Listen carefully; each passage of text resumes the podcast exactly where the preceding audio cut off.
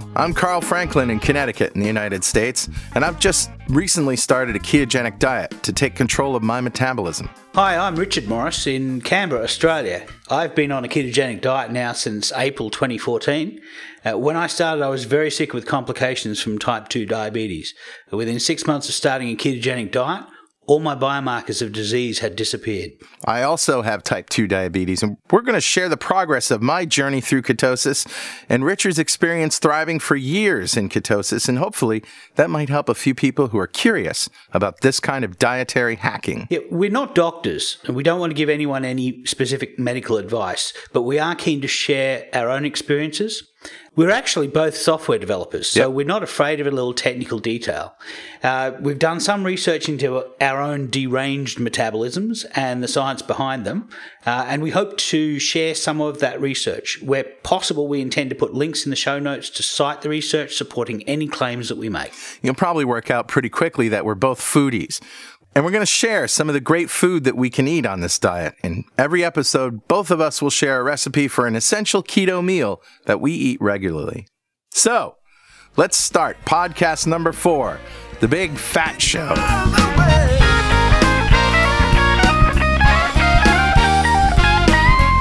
So, Richard, do we have any corrections or apologies from last week? Sure. I mentioned a Scotsman who holds the Guinness World Record for the longest fast. I said that he fasted for 250 days. Mm-hmm. That was um, technically true. Okay. He did fast for 250 days, and then without eating anything else, he kept going for another 132 days, making the world record a total of 382 days. And is he now the world's smallest man? Yeah. how, how, does one do that?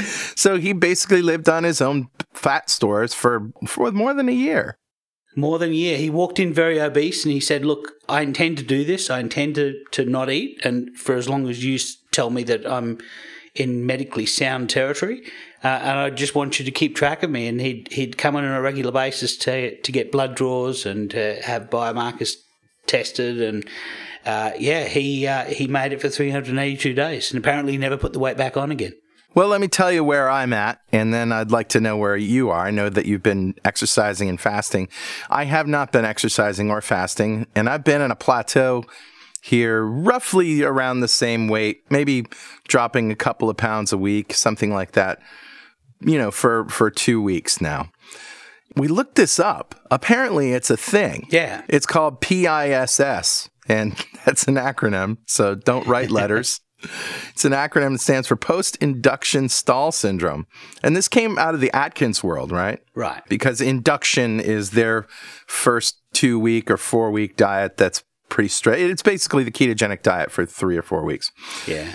And uh, everybody goes through this phase. And it, apparently it's a thing. So what they say is that after your body sort of adjusts to burning fat, and you you lose a lot of water weight immediately. And that's we as we have mentioned before, that's the glycogen reserves that we have right. in there. Yeah. They're three quarters water. Mm-hmm. After you lose that, your body sort of adjusts to the water and salt and all of that stuff, and you slowly bring on more water weight. At the same time, you're burning fat people might see a plateau and they might even see a bump and they might even see like a little rise in weight over it could be a 3 or 4 week period. It could be 6 weeks. Right. 6 weeks is where they say okay now if you haven't broken it in 6 weeks you might need to intervene with some intermittent fasting or uh, some more exercise or, uh, or that kind of thing or just watch the hidden carbs but pretty much it works itself out after a maximum of, of six weeks. So you really have to, at that point, after six weeks of uh, not losing, you, you have to then start tracking everything you eat because it's possible that um, you're getting uh, uh, carbohydrates that you're not aware of, and, and that's force, that's forcing your ap- your natural appetite to eat more. Yep. So I'm just gonna stick it out. I st- still feel great, and I'm actually losing inches. So I noticed that Um, while I while the scale is telling me I'm of the same weight, um, probably more of that is getting converted into muscle. As we know, muscle is heavier than fat. It is, yeah. The most important uh, area to measure yourself is right around your belly button because Yeah. that's where all your visceral fat is. So, as I mentioned last week, for the 18 months that I was in, on the plateau, uh, I lost about eight inches around my visceral section. So Yeah. that was, uh, yeah, that was a significant difference for me. So I'm completely happy with this, and I'm just going to wait it out. And that's what they say to do, and that's what I'm planning on doing. So, what happened with you? I mean, I can see in your face. We're looking at each other via Skype, and I can see in your face you look even thinner than you did before. Yeah, thanks. I, I've I've lost about two and a half kilos just of water today. I did a 36 kilometre bike ride. Um, now I I've started doing these longer bike rides on a Sunday.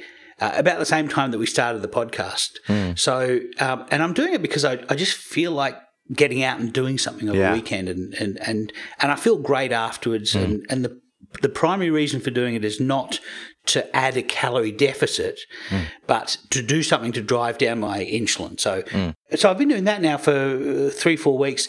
Uh, last week I did uh, uh, two laps around the lake in the middle of Canberra. This week I did one lap around the lake, and that was 36 kilometres. And I think that's probably what I'm going to end up doing most weekends. So, Great. yeah, so I'm off my plateau and I'm feeling great.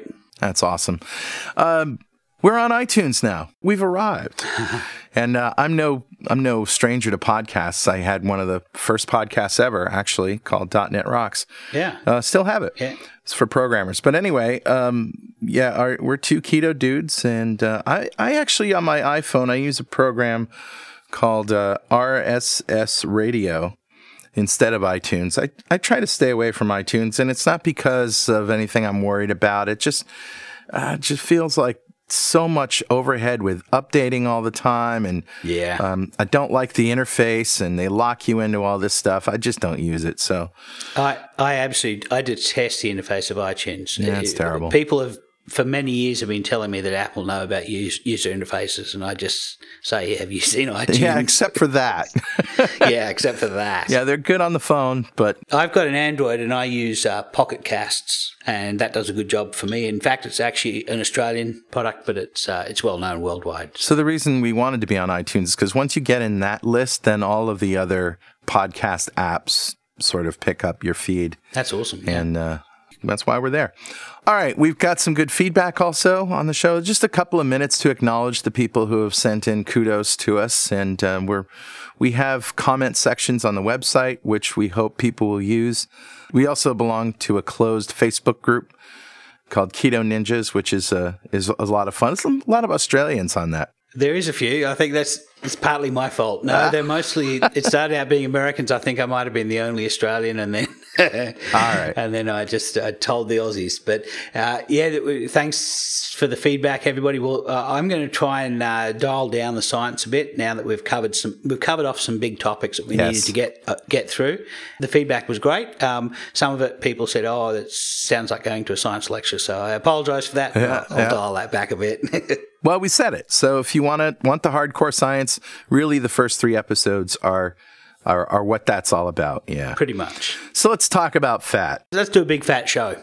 When I tell people how much fat I eat, they're horrified. When they see me putting salt and butter, melting butter on my steak in a restaurant, people look at me like, "Well, that's why he's fat."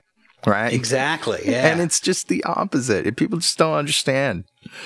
Yeah, this Yeah. is this is how it, this is. See, the thing is that fat fat is a fuel, but it's it's it's you know it's, it's a fuel just like glucose and protein, but um, it's about twice as dense as any other fuel. So one of the reasons that we've had this fat phobia for many years is if you take 100 grams of carbohydrate, let's say a block of sugar, 100 grams worth of sugar, and you take 100 grams of fat, like uh, you know 100 mils of olive oil, for example, that olive oil is going to have twice the energy of the sugar gram for gram. So people think, oh well, you know, if you eat fat, then you're um, you're going to obviously put it on. Um, and the problem is, of course, that uh, that people don't understand the, the fundamental biochemistry. And it's true that you will put it on if you're eating carbohydrates. If you're eating more than 20 grams of carbohydrates or whatever the magic number is for you, Yeah. yes, the fat you eat goes right to where you, and, it, and it's, my question is if you eat carbohydrates and you're above the ketosis level, right? So you're burning glucose for fuel. And then you eat, you know, let's say a tablespoon of butter or something like that. Does that butter go right to your thighs? Or does the sugar that you eat get converted into fat that goes to your thighs? Like, wh- how does that happen? Sure. So, what happens is when you eat some sugar, your body recognizes that your sugar levels are going up and it creates some insulin because it wants to utilize all that sugar. Yep. And that insulin locks all of the fat off into it basically says, right, from now on we're burning we're burning all of our glucose and uh, all of the fat we're going to shuffle into the into fat cells for storage. So it does. It is true that the tablespoon of butter gets stored directly. Yeah. So basically, they're right about you know when you eat fat, you get fat if you have carbohydrates. Exactly. If you have enough carbohydrates for for your energy requirements and you eat some fat as well, that is exactly the story. Now, the interesting thing is when you don't eat the carbohydrates, you don't have very much carbohydrate, your body is forced to predominantly fuel on fat. Mm-hmm.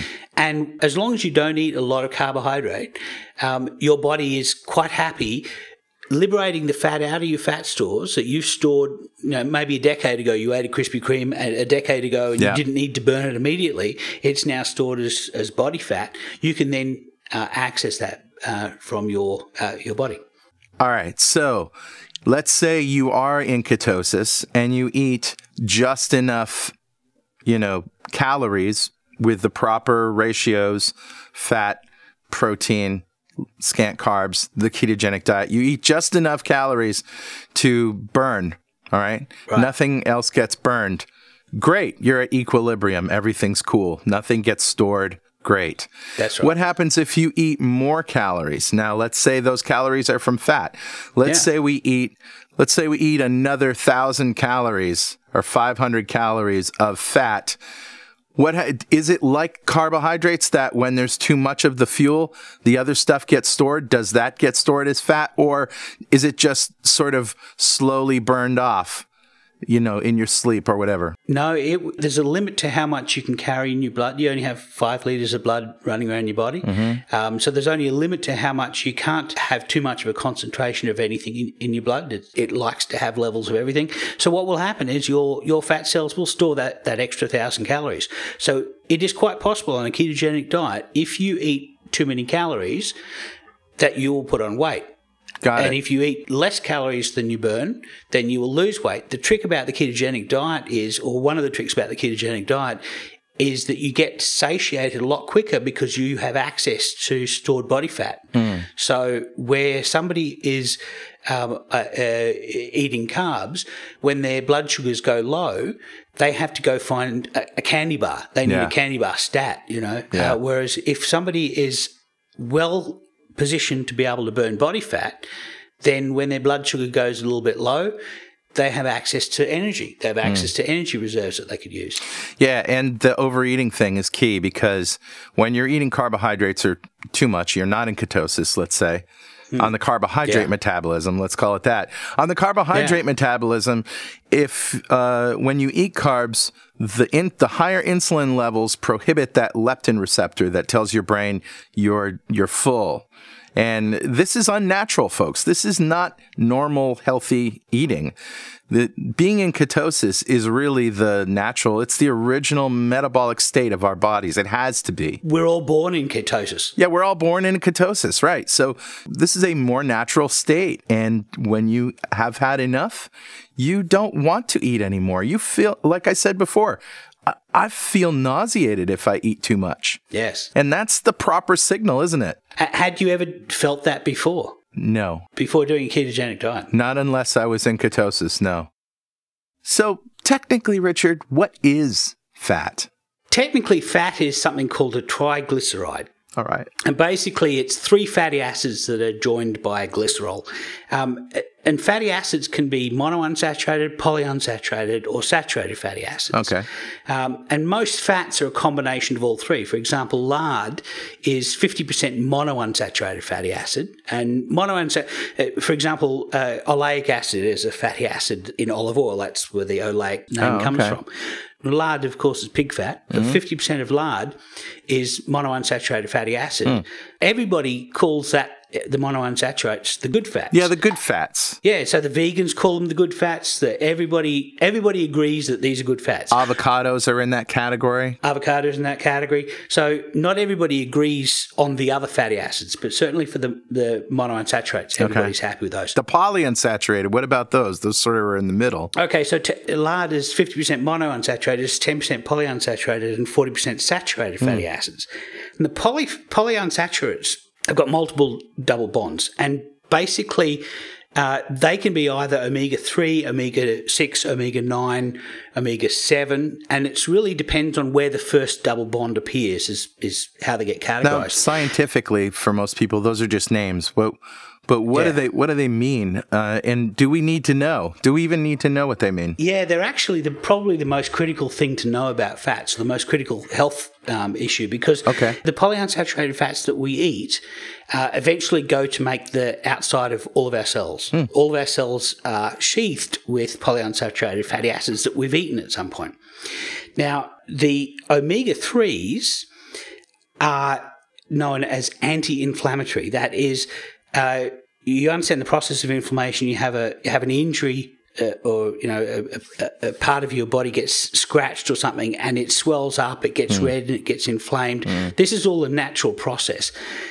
There's basically two processes. Omega threes contribute uh, to reducing inflammation, and omega sixes contribute to increasing inflammation. And we want to we want to balance, and so it's important from a dietary point of view to balance these two off against each other. What are some examples of omega six? Seed oils, for example, canola oil is an omega six polyunsaturated fatty acid. Uh, a good example of a uh, omega three would be cod liver oil. Or fish oil in general? fish oil or f- the the only uh, plant one that I know of is flax oil. Okay. Any fish that lives on deep sea plankton, omega three actually comes from the plankton. It's all made by the plankton, and the fish is just eating the plankton, and then So um, you can, if you don't eat flax and you don't eat a lot of fatty fish, the best thing to do is take a supplement, right? I actually do. I take a, a krill oil supplement every day um, for omega 3s, and I try and limit the amount of omega 6 polyunsaturated fats in my diet so that I have close to a one to one relationship. If you actually have a look at the modern diet that most of us eat, it's like 60 to 1. 60 uh, ome- uh, omega 6 to 1 omega 3 and and this is because we our diet is so full of seed oils Now, why? Why is that? Is it because processed foods use a lot of seed oils and yeah it's also very cheap yeah. One of the staples of the ketogenic diet, at least where flours are concerned, is almond meal, right? Right. So almond is a nut. Yeah. And is that an omega 6 fat that's in almond meal? It is an omega six fat. That's right. And it so uh, as a macadamias and almonds, um, there is omega six um, oils in all of those. Wow. So so it's important. Uh, it's important to counterbalance those with a little bit of uh, fish oil. I mean, unless you, unless you have a lot of fish oil in your diet. Right. That's really good to know because, you know, people on the keto diet, we don't we don't have processed food. I mean, I haven't eaten any processed food in months, but Yeah. um but I'm, you know, I cook with olive oil. I cook with butter. That's a saturated fat, but we'll talk about that next. But I, d- I try to limit my exposure to nuts because I know that they're good carbohydrates to have, you know, just as snacks and things. And I also take the fish oil supplements. So, all right, let's Yeah. talk about butter. Butter is something that I eat a lot of. Yeah, butter butter is actually uh, uh, mostly saturated fat. We learned early on that people who have heart attacks have a lot of saturated fat in their blood. And we jumped to the conclusion that people who have saturated fat in their blood got that way from eating it. Yeah. And therefore, butter must be bad and lard must be bad because, uh, you know, forty percent of lard is saturated fat, and so we we jumped to this conclusion. We did the same thing with cholesterol as well, right? We we said, well, people who have heart attacks have a high level of ch- certain types of cholesterol in their in their blood, therefore don't eat any cholesterol.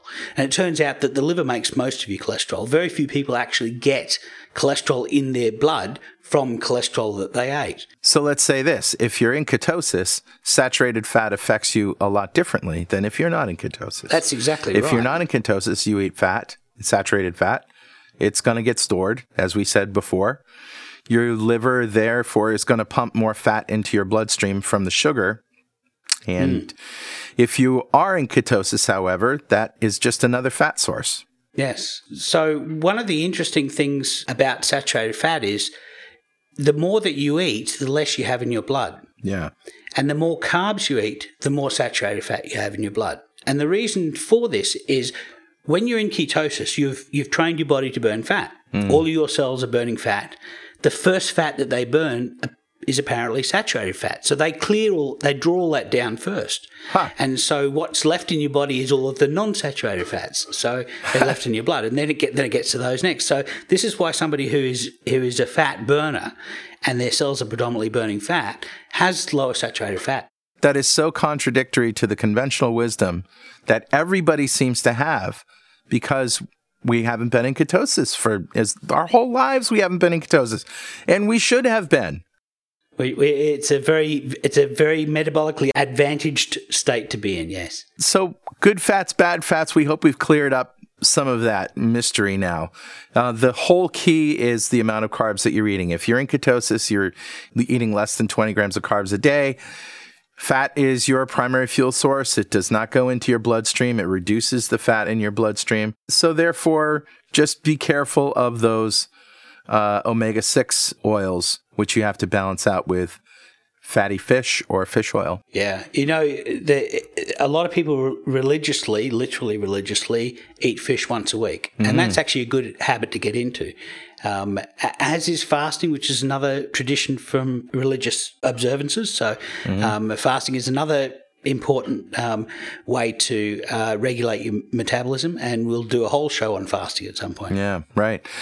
And so here's the other thing about fish, though. Uh, you may be worried about it because our, our waters are so damaged and polluted that there's a lot of poison in the fish, um, a lot more lead than we actually thought is in fish. Yeah. Is there any way to test it? Is there any testing thing you can get to take a piece of fish and find out, oh, this has too much lead in it. Uh, you know, and no amount of lead is enough or safe. But, you know, other heavy metals like mercury is very commonly found in fish. All of the heavy metals will, and it's because the fish are pretty much on the top of their food chain. And so they're eating things that eat things that eat plankton that's picking up all of these heavy metals from the the bottom of the lakes and uh, rivers, mm. um, and and the ocean. Um, so uh, there are food labs that you can you can send samples of food to to be assayed.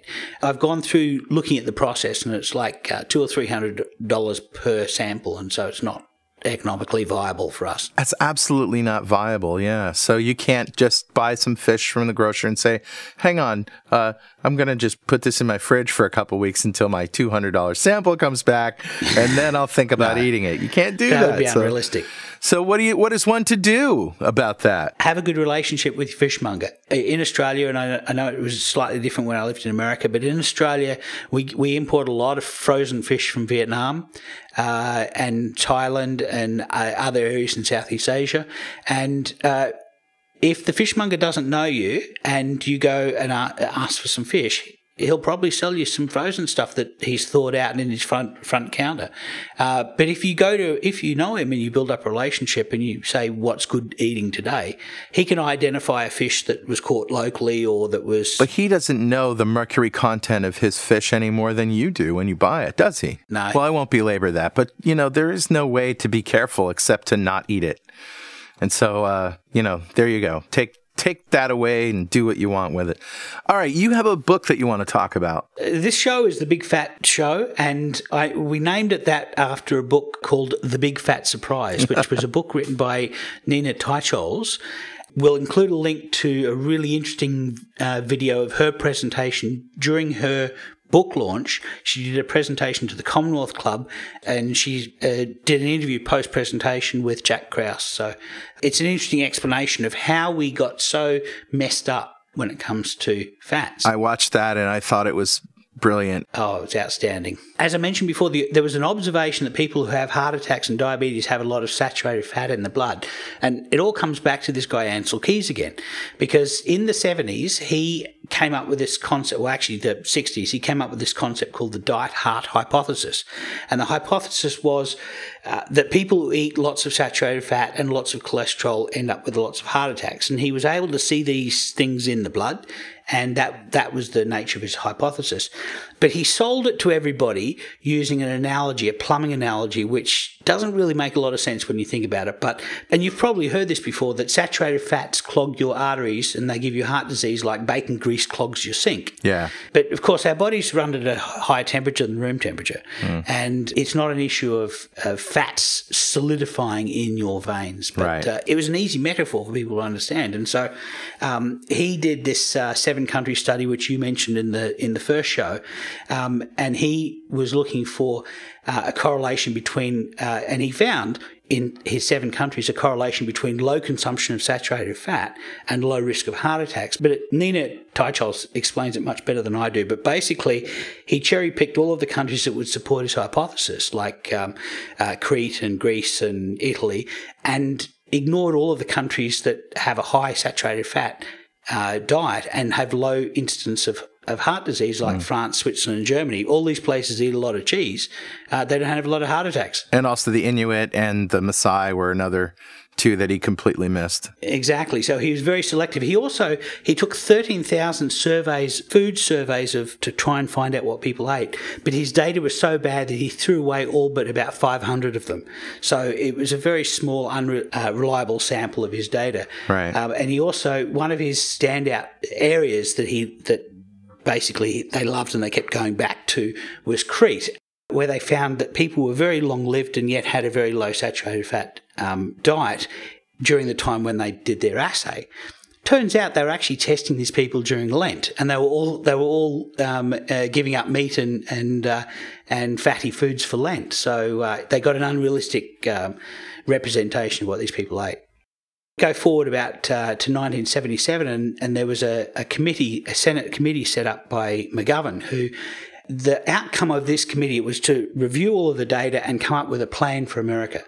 And um, it, it, Senator McGovern famously said, We don't have the luxury of time to wait until we have all the evidence. And they came up with a solution, which was that a low fat diet restricting meat and dairy products should be recommended for all Americans over the age of two.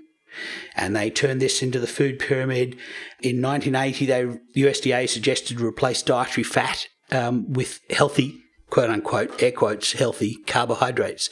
And we ended up with the food pyramid, and, and pretty much that gave us all diabetes. So, long, long story short. So, Richard, there's one thing in the news that caught my eye this week, which is uh, February 15th, this study paper was published uh, about a study, and this was in your neck of the woods. Actually, it was in Melbourne. Yeah, University of Melbourne. Yeah, I I've, i know of this study. It was this is Sof Andrikopoulos, and he's he was in all the press, and he was talking about how the paleo diet uh, causes diabetes. Right. That was that was his bottom line, and that's what the press all picked up on. So the title of the paper is "A low carbohydrate, high fat diet increases weight gain and does not improve glucose tolerance, insulin secretion, or beta cell mass in NZO mice. That means New Zealand in origin, right? New Zealand obesogenic mice, yeah. They are. the New Zealand mice have stuffed us up again. yeah. So there's a couple of couple of interesting things here. Those mice are bred specifically to get fat. Uh, they're the New Zealand obesogenic mice. Uh, they have a, a, problem in their DNA where they don't uh, tolerate well uh, uh, calories. They just eat and eat and eat and don't stop eating, and they become fat. And so that has nothing to do with the carbohydrates that they are eating. That doesn't matter if they're eating. Has nothing to do with the food. We looked at the chow that they were given, the low carbohydrate, high fat diet, and we're going to publish links to the study, which has links to the papers that have the the chow ingredients here. Sure. And let's talk about their uh, what this chow is. 400 grams per kilogram of it is cocoa butter. So mm, 40, percent right? Pretty much, yeah. 20% of it is casein. That's a milk, a milk protein, yeah. Milk protein. Uh, 10% of it is sucrose. Now that's sugar. Sugar. 10% of what they were fed was pure sugar. Uh, another 10% canola oil, which, as you know, is a, an omega 6 fat. Yes. Uh, 10% was clarified butter. Yeah. 5% cellulose, and then we have traces of calcium carbonate, uh, vitamin. All the all the essential ingre- essential nutrients, yeah, essential micronutrients. Exactly. So so so what they're being fed there is essentially white chocolate. If you take basically white chocolate is cocoa butter, sugar, and, and milk. There's a little bit of clarified butter is your milk fat, your casein is your milk protein. Um, you've got sucrose in there, so it's basically a, a low sugar version of milk added to cocoa butter and sugar. yeah. And it was these mice, they were ad libitum, which basically means the mice were allowed to eat as much of this white chocolate as they wanted. And they're mice who are specifically bred to not stop eating. They're, they're little porkers and they'll just, they'll just pile it on. And the other interesting thing about this is that in a low carb metabolism, mice behave differently than humans. Uh, there was a paper done by Richard Feinman who identified that these mice uh, identified all the differences between how a human behaves when they have a low carb diet and a mouse behaves. So you can't actually really use any mice as a model for this particular kind of thing. You really have to use humans, and uh, this particular mouse is is even worse. So it looks like this entire uh, this entire study was designed to uh, produce the outcome that it got. And you have sort of a history with the uh, Diabetes Association in Australia. You're always arguing with these guys. They seem to have an agenda that promotes a low fat, uh, high carbohydrate diet for diabetics. Yeah, it, they do. I I remember I've got still got the material that uh, that I was given when I was first diagnosed as diabetic, and uh, this sample diet that they wanted me to go on was uh, extremely high carbohydrate. It's a low fat diet. It was probably going to uh, lower my um, lower my weight at the cost of uh, large glucose excursions and high glucose is where you get all of the problems for diabetes. Yeah. So, uh, you know, I'm I'm happy that I was able to find something that was able to keep my glucose under control. Uh, but that uh, that diet that I was uh, given as part of my initiation to having type two diabetes wouldn't have done that. I, I was at a bookstore, which, you know, you would think that books on nutrition in a bookstore are authoritative. And I, I found this diabetic cookbook for type 2 diabetes. And I pulled it off the shelf and I just started looking through the recipes and stuff. And they're all low fat, high sugar recipes. What on earth compels people to think that this is going to work for them? Yeah, diabetes for dummies. There's a recipe in there that uh, it's an eight servings recipe that one of its ingredients is half a pound of sugar. So uh, the theory is that I'll give you the explanation for why these very good and very clever people and well intentioned people are doing something extremely evil. Their hypothesis is most of the people who have di- type 2 diabetes are overweight. And they tend to get, get overweight first and then uh, a little bit later their blood sugars rise and they start getting all of the problems of diabetes. And the assumption is that because they were overweight first, and then they got high blood sugar second, that being overweight causes high blood sugar. So the focus for diabetes is to try and get people's weight off. Yeah. Okay. Yeah. The problem, as we mentioned last week on the on the insulin show, uh, Dr. Kraft found out that. 10 years before somebody's blood sugar starts to go up, they're already hyperproducing insulin.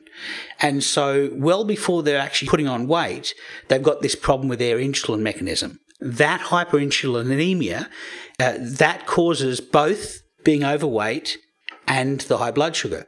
I've spoken to diabetes educators in both America and Australia, and they've both tried to sell me on high carbohydrate, low fat diets.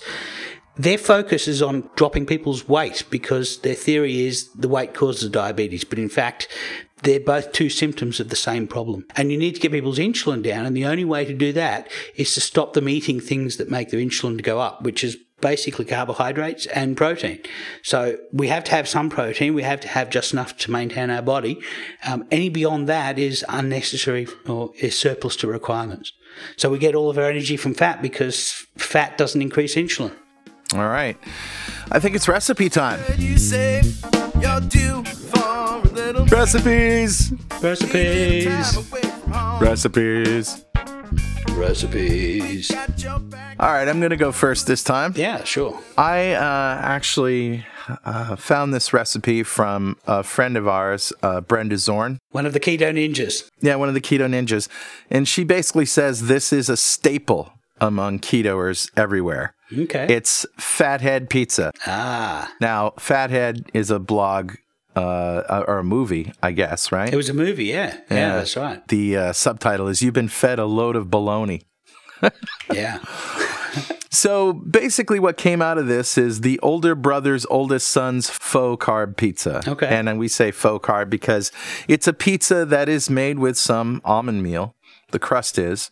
But let me tell you something it is pizza. It tastes like pizza. It is pizza. Nice. Yeah, so I went over to uh, our friend, our friend's house. You know who I'm talking about, the uh, MMs. Yeah. I went over to their house. They're both doing keto, and I said, "Hey, how about pizza?" And they're like, "Pizza."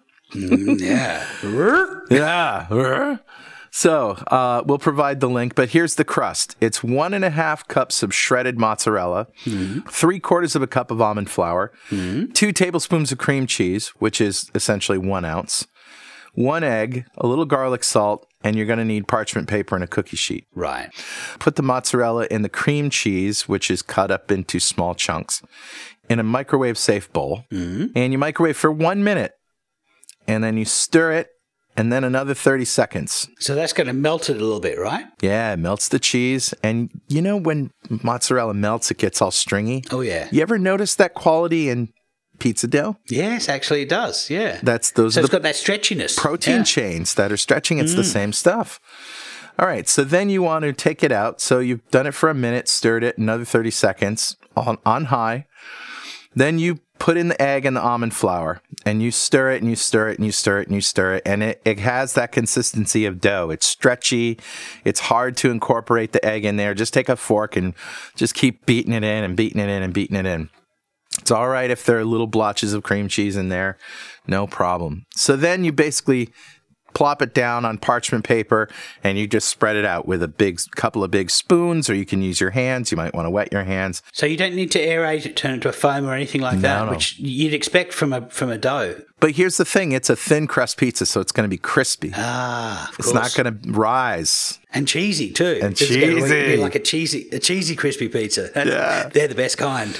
All right, so once you've spread it out as thin as it can go without, you know, completely air, right? Mm-hmm. You want to poke holes with a knife or a fork in it. So that's called docking. Docking, yeah. Sprinkle a little garlic salt over it. 425 degree Fahrenheit oven. That'd be around about 220 Celsius. All right. So put that in for eight minutes. Eight minutes, pull it out, and you're going to see some bubbles and you're going to see a little, just a little touch of browning. Again, take a knife or a fork and bam those bubbles down. Maybe you like bubbles. I don't know. But, Yeah. but the problem with bubbles is that they tend to brown really fast because there's they're a lot thinner. thin, yeah. So pound them down, put it back in for another four to six minutes or until brown on top.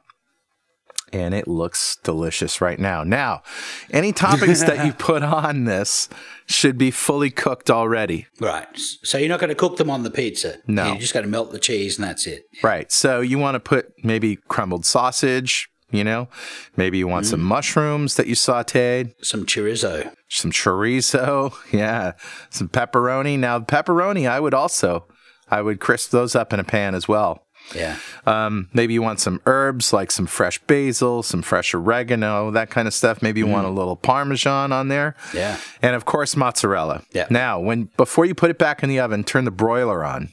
Okay. Turn on broil. Because that's going to bring the heat down from the top instead of up from the bottom. Now the crust is already crispy.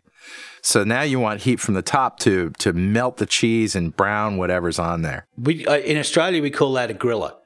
Yeah. So it's a, the grill is function of an oven, yeah, not a broil. Sauce, right? Because I know mm. everybody likes sauce. Yeah. I would be careful about tomato sauce. Yeah, tomato tomatoes got some sugar in them, yeah. You make your own tomato sauce, don't you? And I've done it myself. Yeah. It takes a lot of tomatoes, though. It does. You basically have to put them all through a sieve and get out all the. yeah, I don't do that. I leave the seeds. I leave the fiber in there. Yeah. all right. Yeah. Well, anyway, there's a low carb sauce out there called Rao's, R A O apostrophe S. And for a half a cup, you have like four grams, net grams of carbs, but it's all sugar. That's the problem. They're sugar carbs, they're not fiber carbs. So, uh, what I did was I did not use sauce. I put down garlic and olive oil, and I just sort of sprinkled that around. Yeah, I, I use the back of a spoon when I make pizzas uh, to spread the olive oil. Yeah. Yep, olive oil, crushed garlic. Then I put on uh, feta, feta cheese, a Nice. Greek cheese. That's wonderful. Um, and sausage, and then mozzarella, and then sautéed spinach on the top of the mozzarella. Yeah. And then sprinkled some uh, basil and oregano on that. And let me tell you something, that is just amazing. Yeah, that sounds awesome. I really actually thought that I would, after a couple of months, go to New Haven, Connecticut to Pepe's Pizza, which is the best pizza in the world, by the way. I, I'll take your word for it. Yeah, even even our friend Richard Campbell, who has had been all over the world and has had the best pizza, he th- he. Okay, Richard, what do you think? This is the best pizza I've ever had in my life. Okay, awesome. So Pepe's. Anyway, uh, so I thought I would have to go to Pepe's because the urge was be too great, but after having this, I don't need to. It's Mm. so good, crispy crust. You you can hold it, you can pick it up, Nice. and eat it New York style, Nice. and you're full after a couple of pieces. That's the best part. How wonderful is that? Yeah, because it's full of fat. Yeah, that's awesome. Yeah. So that's my recipe. What do you got? Awesome. Well, I'm going to do. I I've actually been smoking meat today. Uh, I got a. a You uh, shouldn't meat smoke smoker. meat. It's bad for your lungs. It is. boom, boom.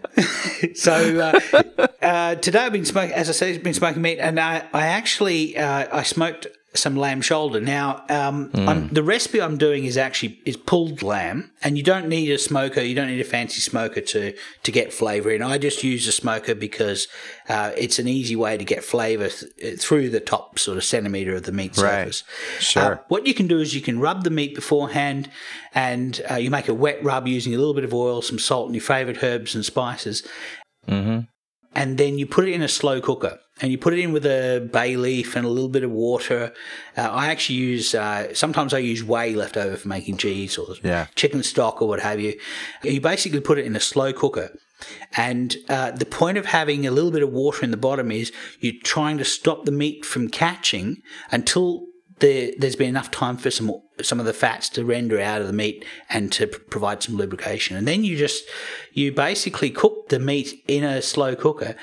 uh, Basically, until the meat's falling off the bone. Wow, nice. And normally, normally it takes about six hours. The reason I use a shoulder joint is that it's one of the fattiest parts of the of the beast, and in the case of lamb, it's not normally trimmed out much, so you end up with a lot of the fat left there. Now, why why wouldn't you use a why would you use a slow cooker as opposed to a pressure cooker? So you can use a pressure cooker, but uh, the reason why I use a slow cooker is because the shoulder's a large joint and doesn't fit in my pressure cooker. Yeah. But also, um, the thing about the pressure cooker is you put the lid on and you set it going. You can't sort of go in and taste it and see where it's at. You need to, to dial down the pressure uh, and undo it all before you have a look at it. And so uh, it's a little bit less precise. Um, today I um, I smoked a beef shoulder, a pork shoulder, and yesterday I did a goat shoulder and a lamb shoulder, and each of them is going to spend some time in the slow cooker. So the trick that I do is once I've got the meat so that it's falling off the bone, I get a couple of forks, a fork in each hand, and I start shredding it all up. And once I've shredded it all up, I portion the I portion the meat into. I put it basically put a large cup on a scale, and I put a, a, a freezer bag inside the cup, and I fill the cup with shredded meat until I get about 200 grams. Now, 200 grams for Julie and I is a meal for each of us. So I'm basically taking portioning of the meat. Uh, I, I then roll it up, and you'll see on my blog how I did this, but I roll them up and freeze them. And this weekend, I've spent time basically preparing 10 kilos worth of meat. That's going to last me for about three or four months. Yeah. You know, and then when you need to use this, you've got a bag in the freezer with 200 grams of pulled meat that's frozen solid. Drop that freezer bag into some warm water. It'll thaw out. Chuck it in a pan, put a bit of fat in the pan, maybe some uh, tomato puree or a couple of herbs in there. And uh, in about two or three minutes, you've got a, a well cooked meal. And you know the meat's been well cooked and the flavours you know throughout the meat, and it's uh, Right. It's uh, it's a very quick way, a very convenient way of uh, getting a meal on a plate. Wow, that sounds delicious. Oh, it is. It and is. I'm gonna have to try it. well, Richard, I that's a show. I love doing these shows with you. This is so much fun. Yeah, they're great. And we encourage your feedback. If you want to email us, it's dudes at 2ketodudes.com. Dude, we've got an email address. We do. We're on iTunes. We got it. We have arrived, my We're, friend. we're here. So what's that address again? Dudes at 2ketodudes.com. That's the number two. And ketodudes.com. And of course, go to 2ketodudes.com and we have comments there. You could uh, comment on your phone, of course. Uh, but go to the website or send us an email. We'd love to hear from you. And look on our show. All our show notes have got uh, references from from each of our shows and uh, pictures of our recipes that we've got. So Right. And lots of science, as Richard said. You could you could lose yourself in the science if you really want to. We'll see you next time on Two Keto Dudes.